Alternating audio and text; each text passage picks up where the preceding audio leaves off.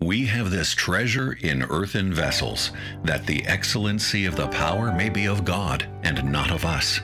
Are you a broken vessel, weighted down with discouragement, illness, or perhaps a disability? Well, take heart. Whatever your burden may be, God offers treasures that will transform your life. Hello, dear listeners. You're listening to Broken Vessels, Hidden Treasures. And here are your hosts, Paul and Tabitha Norris. Matthew Henry was an 18th century preacher and author of a well known Bible commentary. In his study of Proverbs 31, he began by writing the following It is the duty of mothers, as well as fathers, to teach their children what is good, that they may do it, what is evil, that they may avoid it. When they are young and tender, they are most under the mother's eye she has then an opportunity of molding and fashioning their minds well. Those that have grown up to maturity should often call to mind and make mention of the good instructions they received when they were children for their own admonition, the edification of others, and the honor of those who were the guides of their youth. In light of Mother's Day, just around the corner, we've been thinking a lot about great mothers of faith. We're grateful that God in His Word gave us many accounts of godly and courageous women, inspirational examples to follow. We're also thankful for our own mothers who've been highly instrumental in shaping our faith and love for Jesus Christ. I didn't exactly grow up in a Christian home. My father didn't proclaim his belief in Christ for salvation until near the end of his life. But my mother was and is a very faithful believer. I remember her bringing me to church week after week, constantly exposing me to the message of Jesus' saving work on the cross. The gospel message was the greatest gift she could present. Years later, my mom remains a precious blessing in my life. So, Mom, I love you. You've been generous and sacrificial throughout your life. Thank you for your steadfast faith and friendship. My mom is an instrument through which God pours out his love to me. She's taught so many people, especially me, by example, what it means to trust the Lord completely and to count it all joy. She's fought and continues to fight the good fight. Each time I read through Proverbs 31 in particular, I think of her. Mom, I'm one of the fruits of your hands, and I want to thank you for guiding me through choices in life and always pointing me to our Savior. Of all the honorable women mentioned in the Bible, perhaps one who is relatively unknown to a lot of Christians is the mother of Moses, Jochebed. Much of what we know about her is recorded in Exodus 2. With her name barely mentioned, she gets somewhat forgotten and lost in the shadow of her famous children. Moses especially. But her faith was certainly not overlooked by God. She and her husband are noted among the heroes of faith in Hebrews 11. Jochebed's life points to a great trust and labor for God during immense trial. Her son's life is familiar to most of us, but just to refresh our memory, here's a summary. Jacob, also known as Israel, went to Egypt to escape a famine. After Joseph revealed himself to his eleven brothers, he requested them to bring their father to Egypt and settle there with him. They were all well cared for un- under Joseph's watchful eye. However, many years later, Joseph passed away, and a new king took the throne, a king who hadn't known Joseph, and the new Pharaoh observed that the Hebrew people were rapidly growing in numbers. He was afraid that they could soon outnumber the Egyptians and overtake them, so to prevent that from happening, he took away the Hebrews' liberties and forced them into slavery. They were made to work under cruel taskmasters. The living conditions of the children of Israel were pitiful and bitter. Yet, even under that horrible treatment, the Hebrew population continued to grow. The Egyptian ruler grew more desperate. He put out an edict that every male child born to the Hebrews should be killed. It was during these dark days Moses was born to Amram and Jochebed. Keep in mind, Jochebed was a human being. Surely she and her family must have had incredible stressful days trying to keep that baby hidden. But in the midst of that fearful period in history, a horrible time when the law of the land was to kill helpless baby boys, she didn't choose the path of least resistance. She made the choice to trust and obey God. She knew God valued the sanctity of life. She believed God had a purpose for her son. She knew in her heart that despite Pharaoh's best efforts, her people would not be completely eradicated. God had promised to multiply Abraham's seed. That deep, abiding belief in the trustworthiness of God's word drove her to act. She wove a basket for her son using papyrus, making it stronger by using a coating of bitumen, ensuring it would be waterproof. Then she devised a careful plan to place Moses in the basket on the bank of the river where Pharaoh's daughter regularly went to bathe. She and her daughter Miriam watched over the basket from a distance until Moses was discovered. She risked her own life through all of this, following through on what she firmly believed was right. In response to her faith, God protected her and Moses and set in motion a chain of incredible events that would accomplish his purposes. Jochebed was brought into the palace to nurse Moses and to raise him for several years. Some have speculated that Moses' gentle character and belief in God as creator of heaven and earth came through the guidance of his mother. After Moses had grown into a boy and was turned over completely to the care of the princess, there aren't a lot of further records of Jochebed. With so little historical writing on Jochebed, we don't know if she lived to see Moses become a great leader. But we do know from Exodus 2 and Hebrews 11, Jochebed d- demonstrated her faith in a powerful way, and God honored her for it. Here in America, most of us would find it difficult to relate to that level of evil and oppression from the government. However, one thing that most of us do understand is what it's like to walk through hard days. No matter what may be happening around us, one thing is for sure we can always trust the Lord and step forward in faith as Jochebed did. Charles Spurgeon once preached A man that has strong faith in Christ has got a hand that gets such a grip of the doctrines of grace that you could not unclasp it. Do what you would, he knows what he has believed. He understands what he has received. He could not and would not give up what he knows to be the truth of God, though all the schemes that men devise should assail him with their most treacherous art. In Ephesians 6, the Apostle Paul urges Christians to put on the whole armor of God. He writes about the belt of truth and the coat of righteousness, and having our feet shod with the readiness of the gospel of peace. And then he says, above all, we need to put on the shield of faith. That phrase, above all, emphasizes an extra importance to this one part of the mission. In order for us to have the victories that God intends, it's absolutely essential to use this armor. Back in Paul's day, Roman shields were designed to protect the entire body, including the back. It would be curved, using at least three bonded layers of wood strips and covered by linen or leather. A bronze rim would cover the rounded edges for additional protection. I believe this is the imagery Paul had in mind when he talked about faith. Our shield is our faith. And that faith is not a pie in the sky, it's the specific body of truth God's Word, the Bible. Just like those Roman shields, the shield of faith is strong. When it is fashioned by truth, it places absolute confidence in the truth, power, and authority of the Bible. It's the belief in the finished work of Christ. It places no confidence in yourself or other men, but rests completely and entirely on the Lord Jesus Christ. Every hope and dependence is based on God's promises. Any other shield would be useless. Interestingly, the background of the word for shield in Ephesians 6 is door. It's very large in size and shape. So, again, it's designed to protect every part of us. Just like those door length Roman shields, faith protects the entire man. Should we be wrestling with dangerous heresies or anxieties about the unknown future?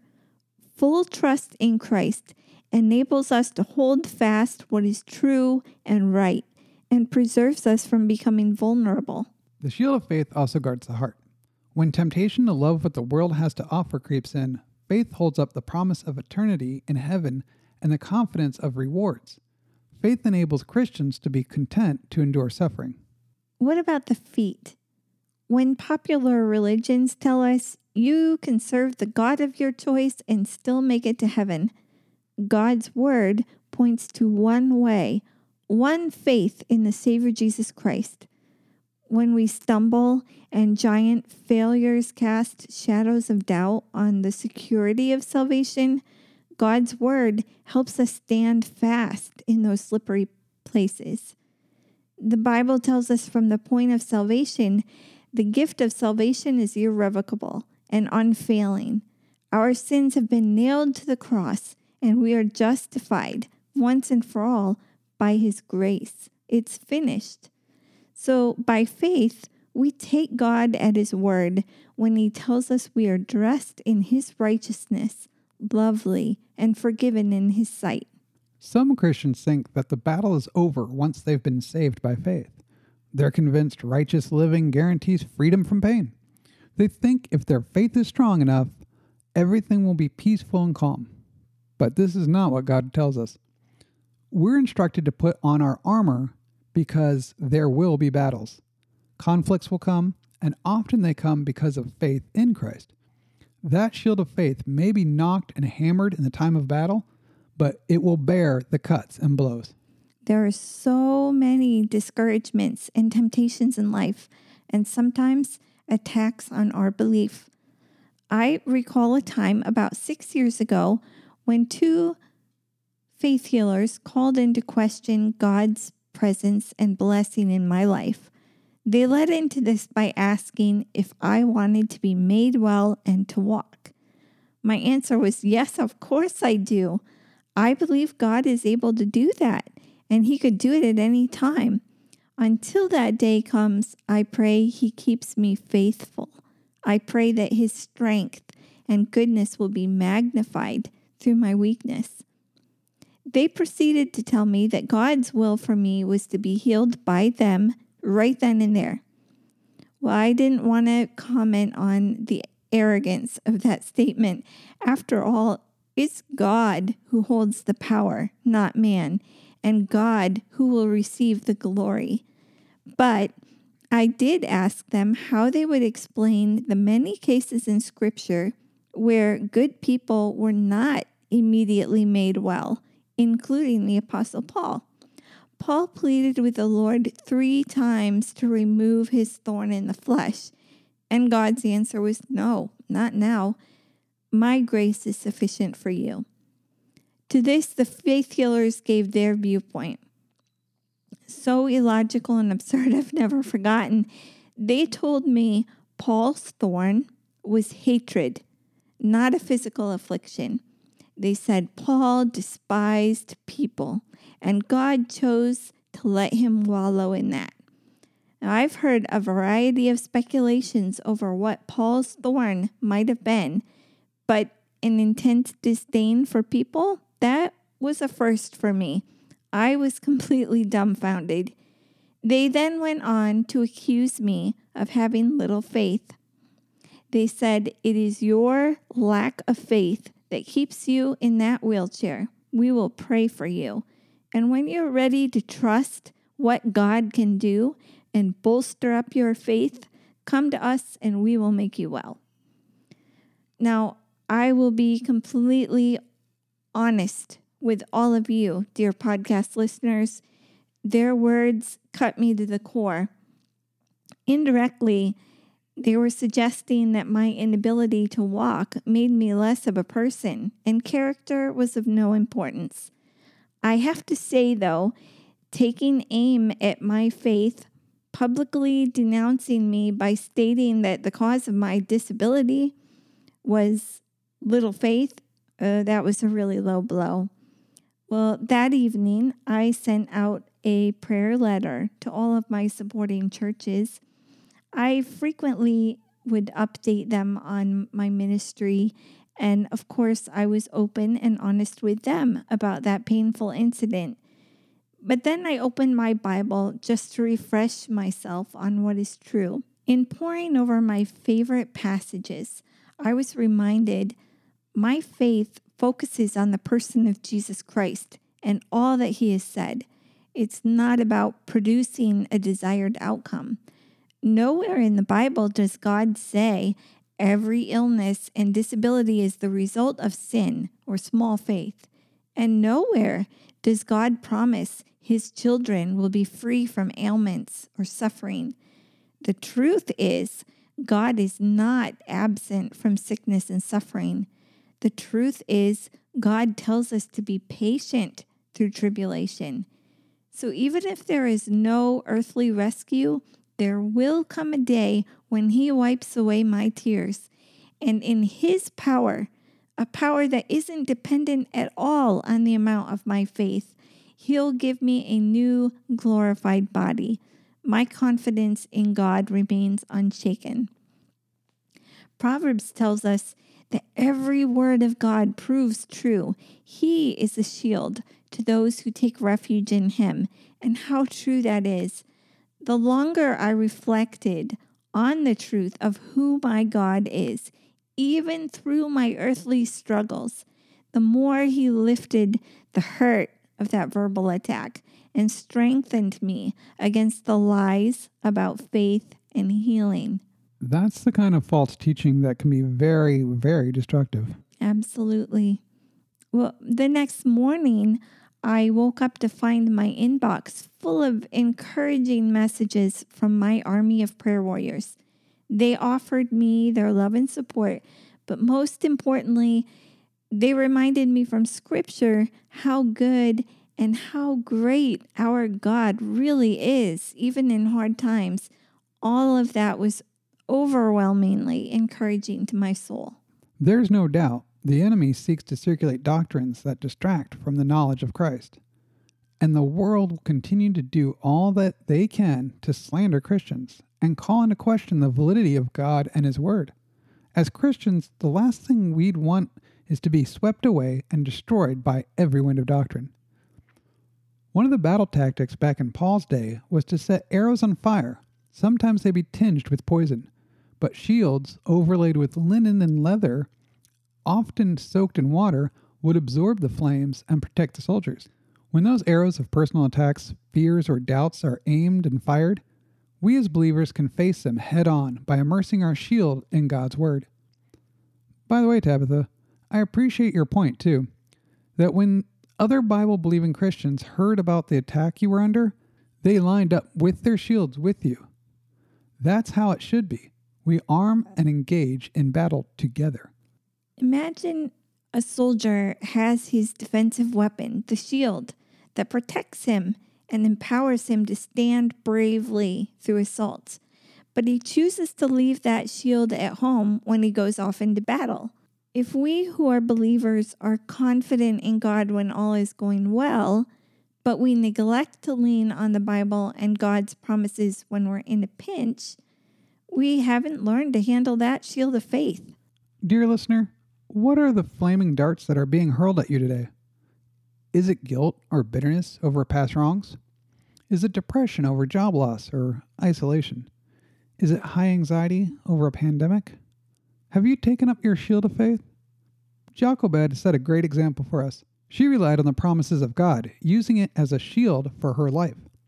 While the world may seem as if it's spinning out of control, don't allow your faith in God's care and sovereignty to be depleted.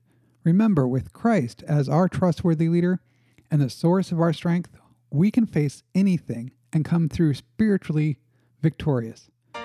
Know Him and His Word. Hold high your shield of faith and be strong in the Lord.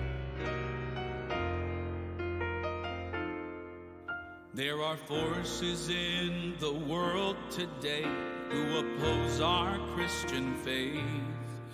They attempt to destroy everything that's holy and control what preachers say. But God still has a few good men who won't bend, won't bow or burn.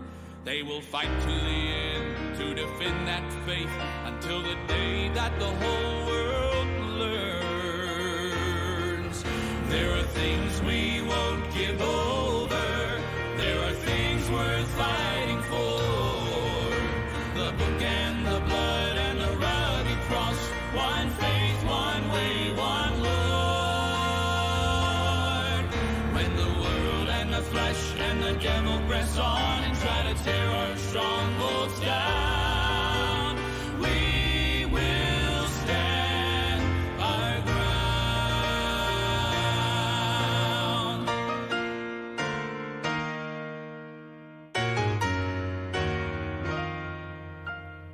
Despite what the non believers say, our God has never changed. His word still means everything it says. It is now and forever the same. The world may think that they have won this fight, but there are some that can still be found who will never give in and will never give up. We will stand our ground. There are things we won't give over. There are things worth fighting for. The book and the blood and the cross. One faith, one way, one Lord. When the world and the flesh and the devil press on and try to tear our strongholds down,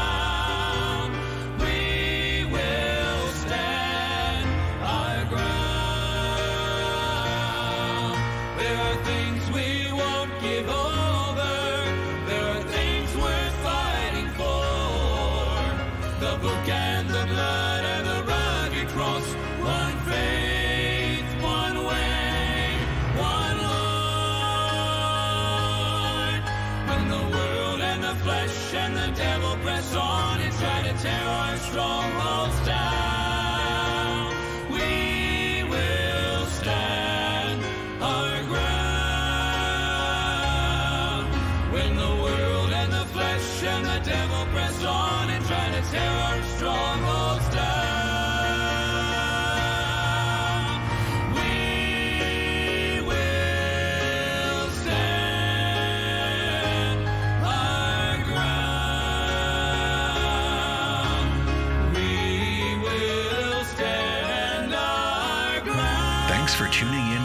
To Broken Vessels, Hidden Treasures. It is our hope and prayer that you will find the grace and goodness of God even in trials. We'd love to hear from you, and your feedback is important to us. You can reach out to Paul and Tabitha with comments, questions, or to share an episode with a friend in need through our website at bvhtministries.org.